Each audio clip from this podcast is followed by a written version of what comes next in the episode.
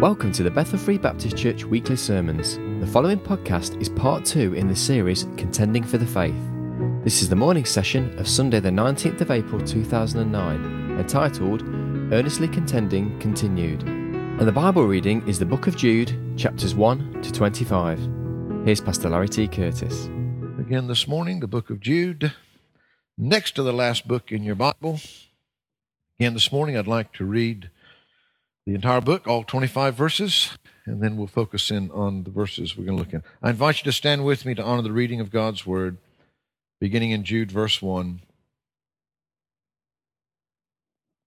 Jude, the servant of Jesus Christ, the brother of James, to them that are sanctified by God the Father, and preserved in Jesus Christ, and called, mercy unto you, and peace and love be multiplied.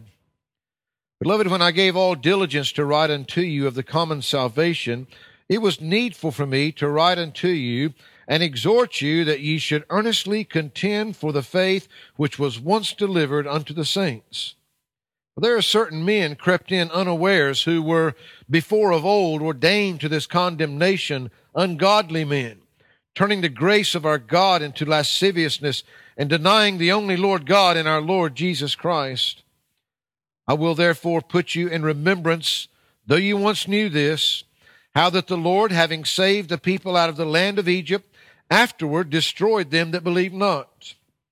And the angels which kept not their first estate, but left their own habitation, he hath reserved in everlasting chains unto darkness, unto the judgment of the great day. Even as Sodom and Gomorrah and the cities about them in like manner, giving themselves over to fornication, and going after strange flesh are set forth for an example, suffering the vengeance of eternal fire. Likewise also, these filthy dreamers defile the flesh, despise dominion, and speak evil of dignities. Yet Michael the archangel, when contending with the devil, he disputed about the body of Moses, does not bring against him a railing accusation, but said, The Lord rebuke thee. But these speak evil of those things which they know not.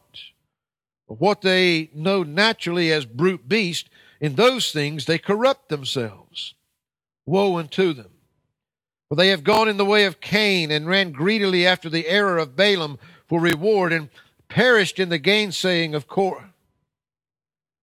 These are spots in your feast of charity when they feast with you, feeding themselves without fear. Clouds they are without water, carried about of winds. Trees whose fruit withereth, without fruit, twice dead, plucked up by the roots. Raging waves of the sea, foaming out their own shame. Wandering stars to whom is reserved the blackness of darkness forever. And Enoch also, the seventh from Adam, prophesied of these, saying, Behold, the Lord cometh with ten thousands of his saints to execute judgment upon all and to convince all that are ungodly among them of all their ungodly deeds which they have ungodly committed and of all their hard speeches which ungodly sinners have spoken against him.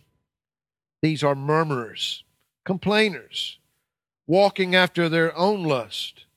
And their mouth speaketh great swelling words having men's persons in admiration because of advantage.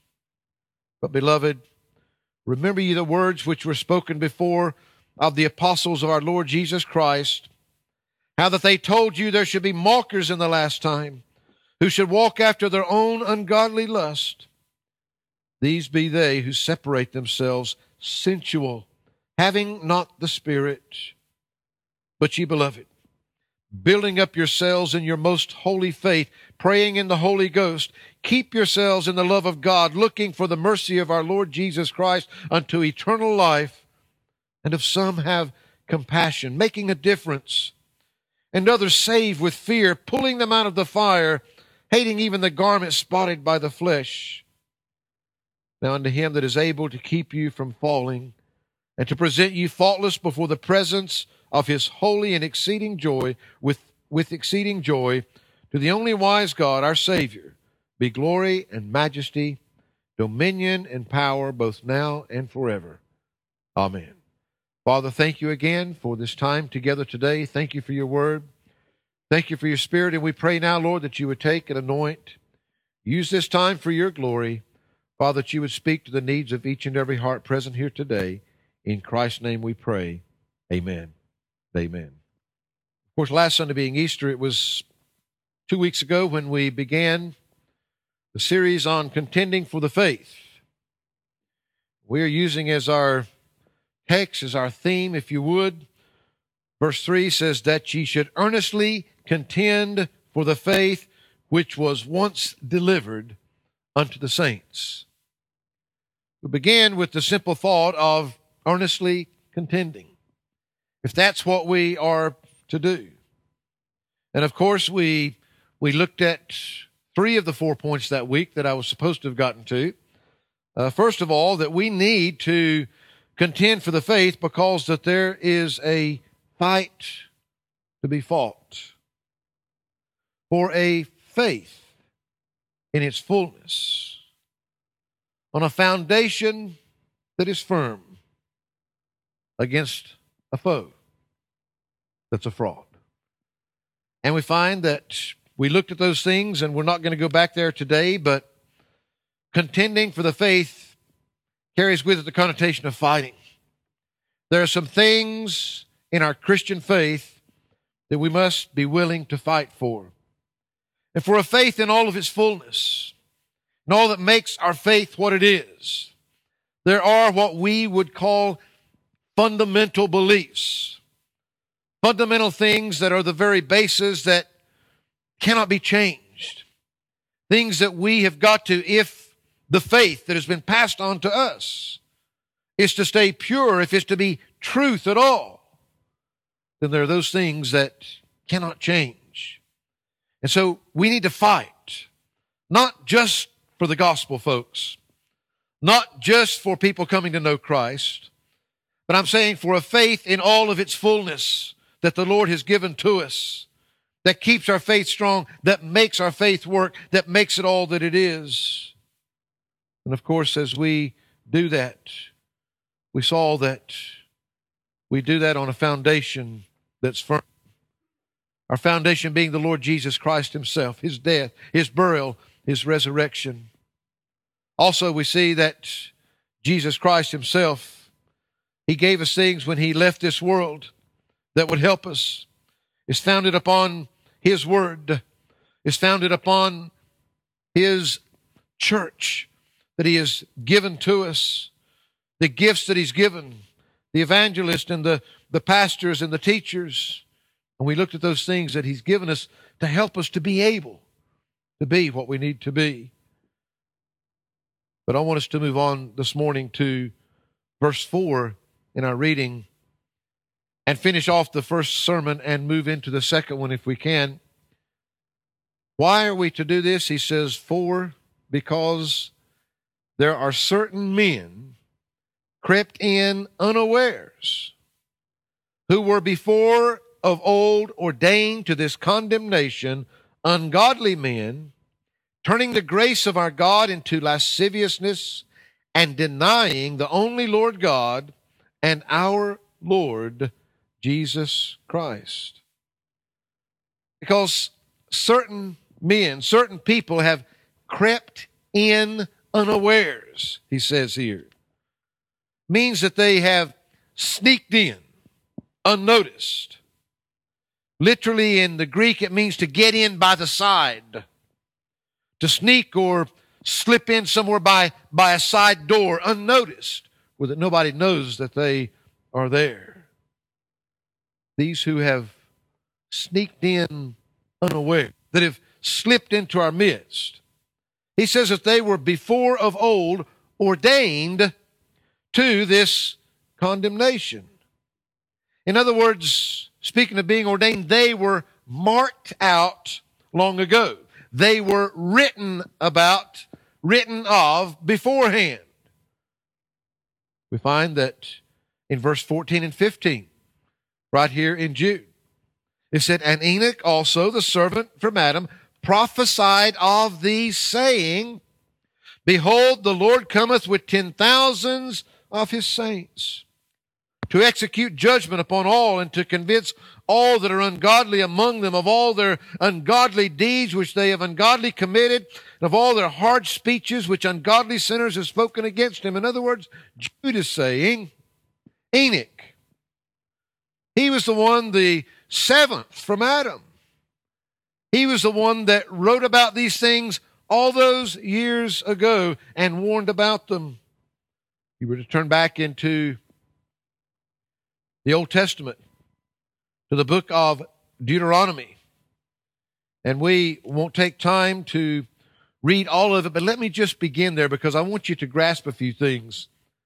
He says, If there arise among you a prophet or a dreamer of dreams, and giveth thee a sign or a wonder, and the sign or the wonder come to pass, whereof he spake unto thee, saying, let us go after other gods, which thou hast not known, and let us serve them. Listen, even though one were to come to you as a prophet, as a dreamer of dreams, and he were to tell you something, and it were to come to pass. He's saying, if it's leading you away from God, if it's leading you away from the truth of God, notice what he says in verse 3 Thou shalt not hearken unto the words of that prophet or that dreamer of dreams, for the Lord your God proveth you to know whether ye love the Lord your God with all your heart and with all your soul. Ye shall walk after the Lord your God and fear him and keep his commandments and obey his voice and ye shall serve him and cleave unto him. That prophet or that dreamer of dreams shall be put to death, because he has spoken to turn you away from the Lord your God, which brought you out of the land of Egypt and redeemed you out of the house of bondage, to thrust thee out of the way which the Lord thy God commanded thee to walk in, so shalt thou put evil away from the midst of thee. The Bible is very clear. This is back in the book of Deuteronomy. This is a reality even in their days that there were these that were coming and claiming to be spokesmen of God. They were claiming to have had things revealed to them in their dreams. But in fact, that which they were prophesying, that which they were getting as revelation, rather than being from God, was taking them away from God, away from God's commandments. He said, This is where you'll be proved following his commandments.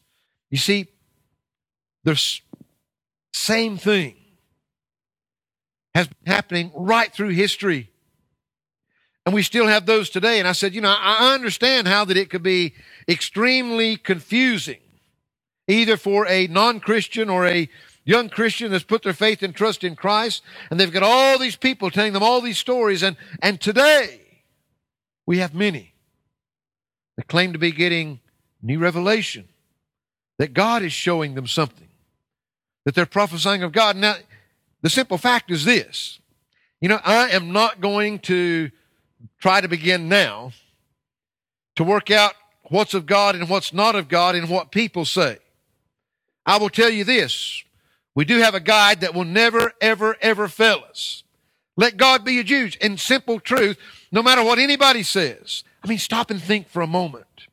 I realize that sometimes there would be those that would say that we're being overcritical, but stop and think for a moment. If we were to go outside of what we would consider our Christian faith, but yet we would look at these people that undoubtedly love God, they have a sincere, genuine love for God. Matter of fact, some of them have a higher standard of morals and live to higher character with their lives than many Christians do. But we can go. And I say this not out of love, but in love. Where did the Jehovah's Witnesses come from? Sincere, genuine, God loving people, many of them. But they do not believe that Jesus Christ is God incarnate. They don't accept and believe Jesus for who he is, and there's many other things, but you see that religion began with a dreamer, a man named Russell. And it began with his new revelations. We can go today to a group called the Mormons. Again, very high morals many times. People of good character, loving people, a sincere, genuine love for God many times. But they do not see Jesus Christ as God, just as a God. and they believe that they will become a God someday. And there's all kind of things that, but where did it begin? It began with a man by the name of Joseph Smith that had a dream, that had a vision. We could go across the spectrum. Where did Islam come from today? Because a man named Muhammad had a dream, a vision, new revelation. And you can go down the list and down the list and down the list. It's not something that's new. Yes, it's around us. But he's saying there have been those all along. But you can't follow man's dreams. You can't follow somebody just because they say that they speak for God. There must be a guide. And it must be God Himself. And it must be God's Word that guides us so that man cannot take us away. What Jude is saying here, he says, you know, look, this was in the early church. We find that here in the early church, probably around 60 some years after uh, Christ had, had ascended back to heaven, we find that he's saying, these men, they're men that have been marked out, that have been identified, they've been written up beforehand, and Condemnation has already passed upon them. He said they're ungodly men, turning the grace of God into lasciviousness. The grace of God into lasciviousness. In other words, they're taking the grace of God and they're making it a license to sin. You see, lasciviousness is just that all out sinful living. Ah, oh, but we're not under the law anymore. We're under grace. Therefore, we can do anything we want. We can live any way that we want to live because it's not the law that saves us. And God's a gracious God. In Romans chapter 6, the Apostle Paul spoke of this. Notice what he said in verses 1 and 2. What shall we say then? Shall we continue in sin that grace may abound? The next word out of his mouth is God forbid. That is such a strong word. How dare we even think such a thing? That we continue in sin just because God is a gracious God, so that his grace can be seen all the more in forgiving us. How shall we that are dead to sin live any longer therein? I used to have some very interesting conversations with, with some of my Pentecostal brothers and sisters in Christ because you know they used to like to really come on to me hard. Oh, you're one of those once saved, always saved fellas. You think you know that you can just get saved and pray a prayer and then live any way you want to, and it doesn't make any difference. But on the other hand, they believed you could, some, some of them believed you could get saved and get lost and go back and get saved again and go, go back and get lost. And, you know, you really, never really knew it depending on, you know, whether you got forgiveness for that sin or not, whether you were going to make it in the, the pearly gates or not. That's kind of like the way it was, you've heard me tell before, between the great preachers George Whitefield and, and, and John Wesley. George Whitefield, of course, uh, being more from a, a strong Calvinist standpoint and believing in eternal security, and John Wesley from a very strong Arminian and much more of a, a work salvation. And of course, both of them are godly men, and of course, they knew each other well, and they both knew without any shadow of a doubt they were going to go to heaven together someday. And apparently, George Whitefield, in one of his conversations with John Wesley one day, said, John, he said, I love you. You're my brother. we're going to spend eternity in heaven. He said, You know the only difference? He said, Between now and then, he said, You're going to worry about every day of your life, whether you're going to get there or not. I'm going to enjoy living for the Lord because I know that I'm going, you know. God's grace is sufficient. But what Paul is saying here is, you see, when we can even begin to think, well, I can go ahead and do this sin. I can go ahead and do this because God's such a gracious God. My sins are forgiven. He's saying, how can you even think such a thing? If you're dead to sin, how can you still live in sin? You see, this is really what the perseverance of the saints is all about. Those that really get saved are saved for eternity. But it's not just a prayer. It's not just some religious act. It's not getting involved in church. It's not being baptized.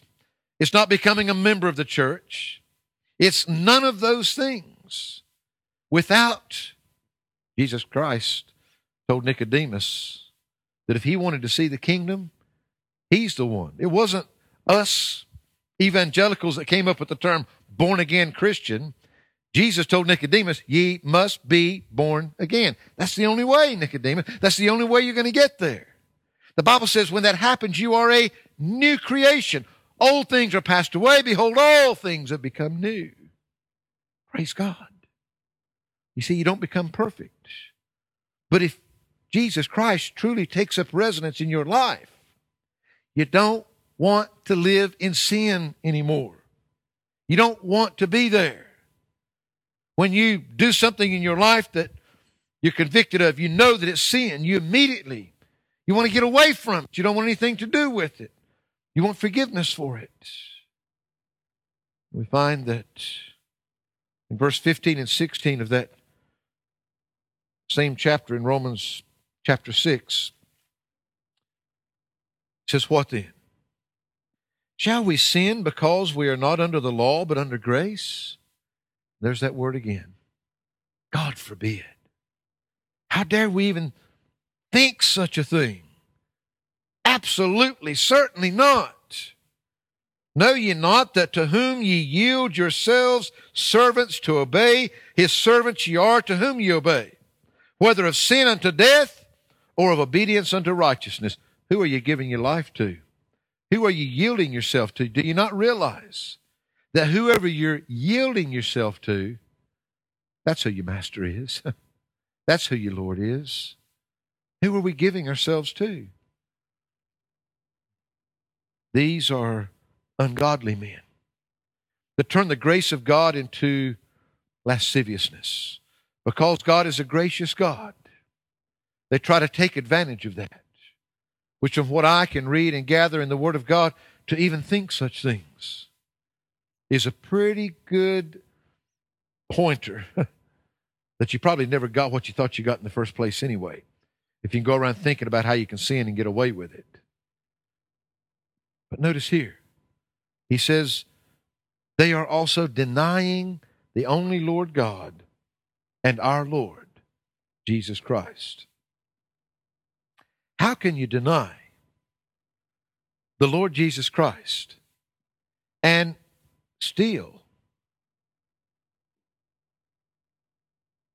have a faith to recognize, to believe? Well, we won't spend a lot of time there, but we've already shared that there are some that do that. They they know that the man Jesus lived, but they don't accept the only Lord God and our Lord Jesus Christ. I've said before, I see absolutely no biblical basis for taking out fire insurance against hell. I see no biblical basis for taking Jesus Christ as your Savior. Just so that you can go to heaven one day and not have to spend an eternity in hell, and yet not accept Him as Lord. See, we want the easy way. We want Him to make it okay for us, but we don't want to make any commitments to Him. I see no biblical basis for that kind of Christianity. I know that uh, Many would disagree with me today, and I believe with all my heart that that's one of the fundamentals that we must stand upon. You can't make salvation what you want to make it. It's true. We must constantly and continually be filled with the Holy Spirit. That's a matter of us yielding ourselves. That's what Paul was talking about there in Romans chapter 6. Who are we yielding ourselves to? We can't get more of a person. We either have him or we don't. We have the Holy Spirit if we're a child of God. If we don't have the Holy Spirit, he says we're none of his. We have him. But to be filled with him is to yield, to give ourselves to him daily. But there's only one God. There's only one Lord Jesus Christ. There's only one Holy Spirit. And Together they make up the one Godhead. The problem all too often today is that some people really, all that they really want is their fire insurance. they don't want their life to change. And of course, we know that that's just not possible. That's trying to make Christianity something that it was never meant to be. So, as a result of the apostasy. Everybody know the difference? You know what an, what an apostate is versus an agnostic? We get all these all these different names that we call people, or or an atheist. Well, why so many of them start with an A? but uh, I mean, basically, an atheist is one that just says there is no God. Um, an agnostic hasn't made up his mind yet. He's just kind of cutting, let you know, just just undecided, not not willing to commit anywhere. But an apostate is somebody that has known the truth but turned from it. Apostasy is the big thing that's being addressed in the book of Jude. The danger of having the truth, of knowing the truth, and turning away from it. And the reality is, is that many of many of those that would be the greatest enemies of the church are those that have known the truth. And yet They've compromised it away. They've not been willing to take the stand. They've been deceived themselves in looking for us something that is more than what God has given them in His Word. And so we find that there's this apostasy, heresy, that which is being taught which just is not truth. And he says that this has sneaked in unawares through the side door, certainly into the church as a whole. We talk about the body of Christ and our brothers and sisters in Christ, whatever tags and titles they may hang over the door if they've been genuinely born again. But attempting to do that, folks, there is no invisible authoritative body out there. The authority is in the local visible body. It happens in the local church. It happens with real people, with real human beings. And that's where we have to take and recognize that, yes, all of Christianity has seen much of this. But it happens on a basis with people gathered just like we are here this morning with God's people. We find that ungodly people that are trying to, on the one hand, minimize sin, trying to hang on to the things of the world and live as much with the world and a part of the world as they possibly can, denying the lordship of Jesus Christ in their lives, wanting Him as their Savior, but not being willing to genuinely commit themselves 100% to Him, to live by His love, by His word, by His laws, by His commands.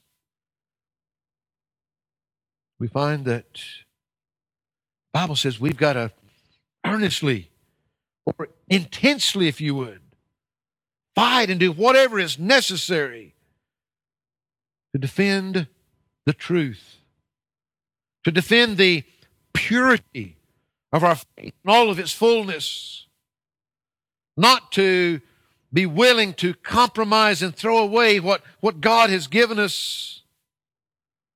A faith that is founded upon the finished work of Christ. He Himself, He built His church. He left this with us. He made the provision for us with His own gifts so that we could be built up, so that we could be sustained in the faith that was once for all delivered to the saints. It hasn't changed. It was delivered once for all. As we begin to look over these next weeks at that faith that was once for all delivered unto the saints. We begin here in Jude with just some some practical insight and some practical instruction that's given to us on how to contend for this faith. And then we'll look at some of those things that, that really do matter.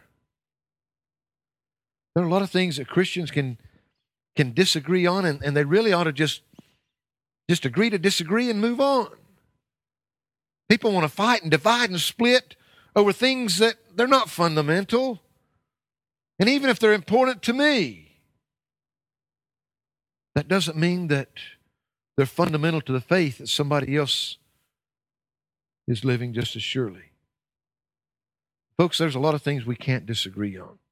We cannot. It is impossible to and still be part of the same faith. Some things are essential, they're fundamental. I want to give you a couple of verses in closing this morning, and we'll leave off there until next week.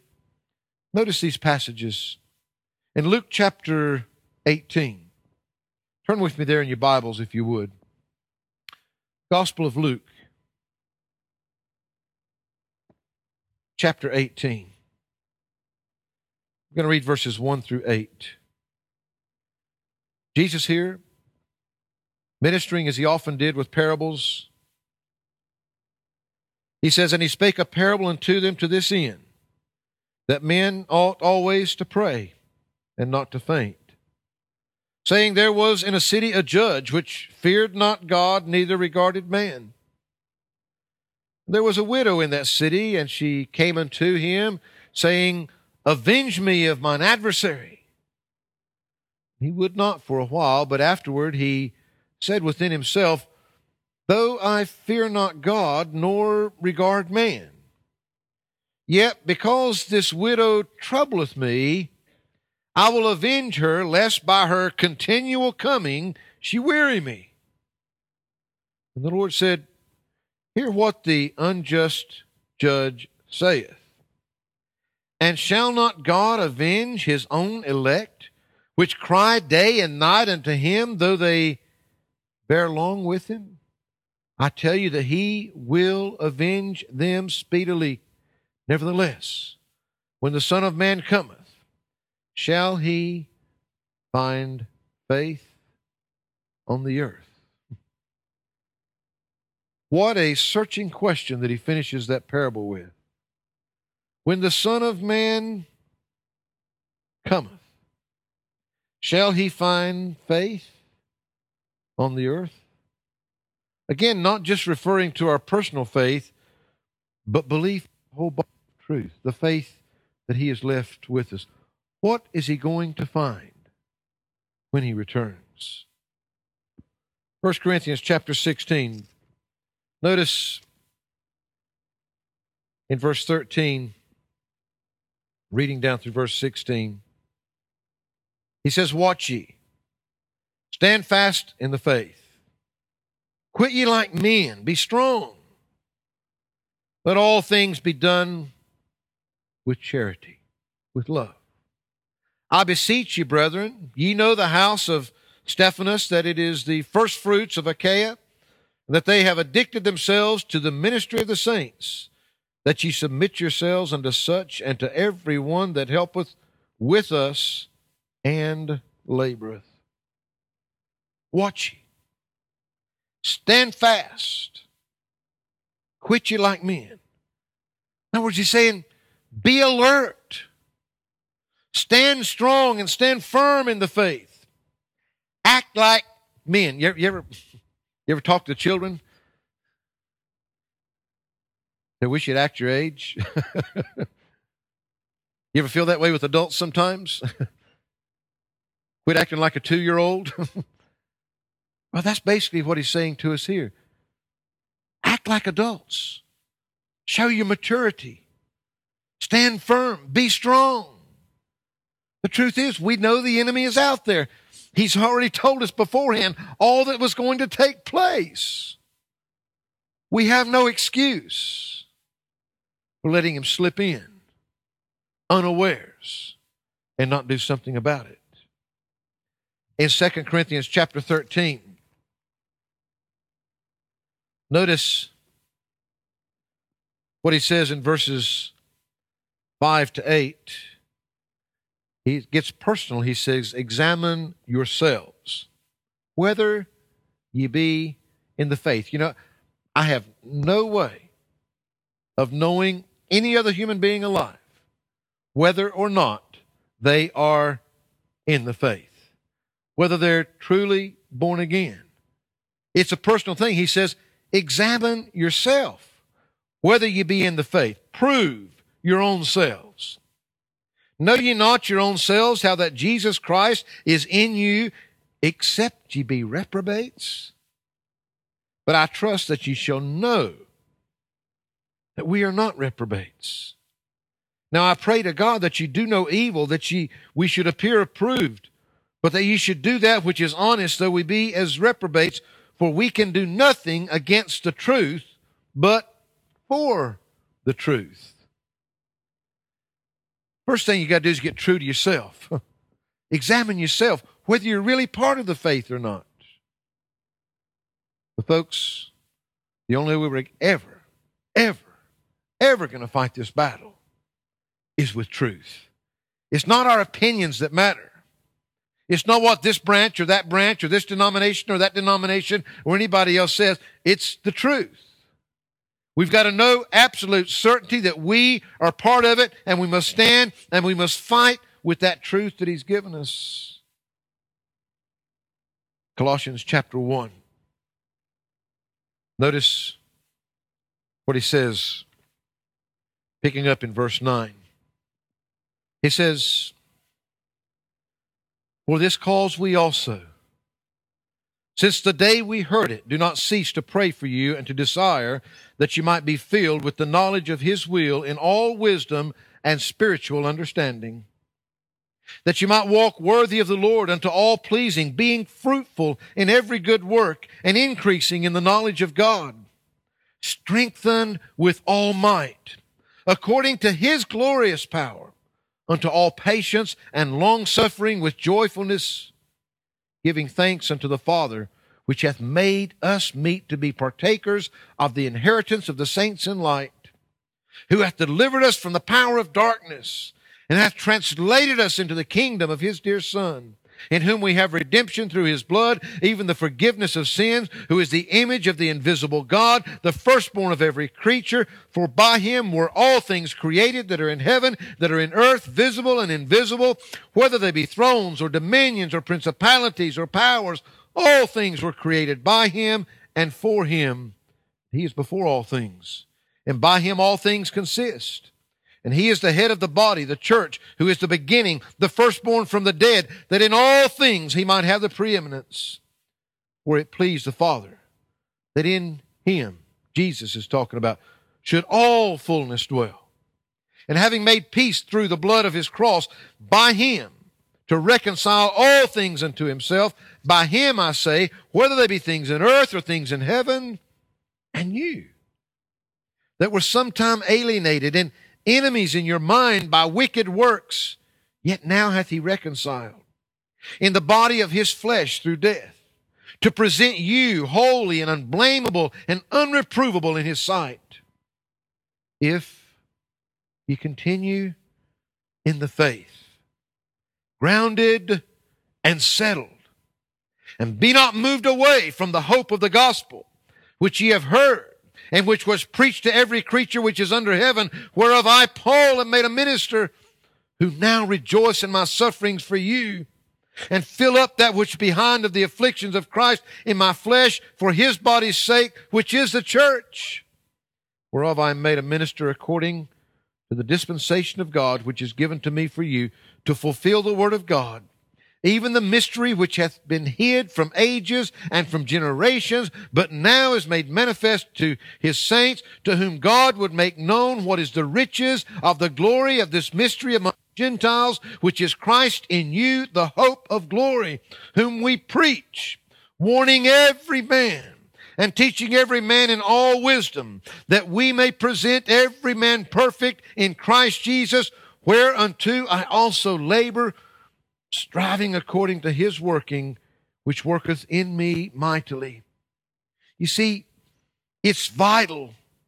It's vital that we continue, that we, we be grounded, that we be settled. But what we see is that all of it, everything, it's all in Christ. It's all in Him. He's why that we're here. He's why that we need to fight. And yet it's in His strength that we'll be able to accomplish. It's in His strength that we'll be able to do it. Find that there is a battle to be fought. I'm not going to read all of the passages in Colossians chapter 2, we find that he talks about being rooted and built up in him, established in the faith, as ye have been taught, abounding therein with thanksgiving. In other words, our roots need to run deep if we're going to be strong. We need to be established in the faith by the truth, by what we've been taught, he says. In 1 Timothy, or I'm sorry, in Titus chapter 1, Paul said to Titus, he said, holding fast the faithful word, as he hath been taught, that he may be able by sound doctrine both to exhort and to convince the gainsayers. The pastor has that great responsibility. If you would, as the saying goes, to stick to his guns no matter what not to be moved. When it comes to God's Word, there is no room to waver. There is only one truth. We're to hold that truth up, to exhort them that hold to that truth, and to use that same truth to refute, to contradict the gainsayers. In all these passages and many others, we as true believers, we're being encouraged that we've got something worth fighting for. And we've got the strength. We've got everything that we need to fight this battle. But we ourselves, we've got to be sure. And we've got to be grounded. We've got to be built up in His strength. But we won't have a chance. We're to take a stand for the truth. That means no matter what it costs. Because if we lose the truth, we lose everything. This world doesn't need any more religion. This world doesn't need any more religion. It needs more of Christ. It needs more of Christ. You realize this? The Christian faith, or maybe I should say, there is no Christian faith without the truth. If you remove the truth, we have no faith left. There is a fight to be fought. And we've got to fight for a faith in all of its fullness. We've got to fight on a foundation that's firm. We've got to fight against a foe that's a fraud, that's a sneak, that's a deceiver, that wants to slip in by the side door unnoticed. And he wants to turn us from the truth, from that which we know. We know the truth, but he wants to turn us from it. We need to be grounded. We need to be grounded deep. The greatest way to recognize the error is through the truth. God willing, that'll be our, our next sermon as we move on to verses 5 through 16 exposing the error. Exposing the error. But today, I want to leave you with the thought, the idea. First of all, examine yourself. Know that you're in the faith that we're talking about, the faith that we're wanting to contend for, that we want to fight for, that we want to stand upon. And yes, we find time and time again we're to do that in love. Folks, we'll look at some of, some of that next week, God willing. Truth is, is that there is no real love and real fellowship apart from the truth. It's a false fellowship. It's a false love if we can't even be honest, but in love. On our board, on our bulletins, we have that simple slogan speaking the truth in love. Speaking the truth in love. That's what we want to do. But we need to stand firm. Father, you know the hearts of each individual here today. Father, you know the needs of each and every heart. Exactly what they need, Lord. And we just pray that you would take the simplicity of this sermon this morning, that you would use it for your glory. Father, that you would help us to realize how important this fight is that we're to be fighting. That you'd help us, Lord, even as you have declared to us in your word here. Help each one, Lord, to examine themselves personally, each individual. Father, nobody else can do that examination.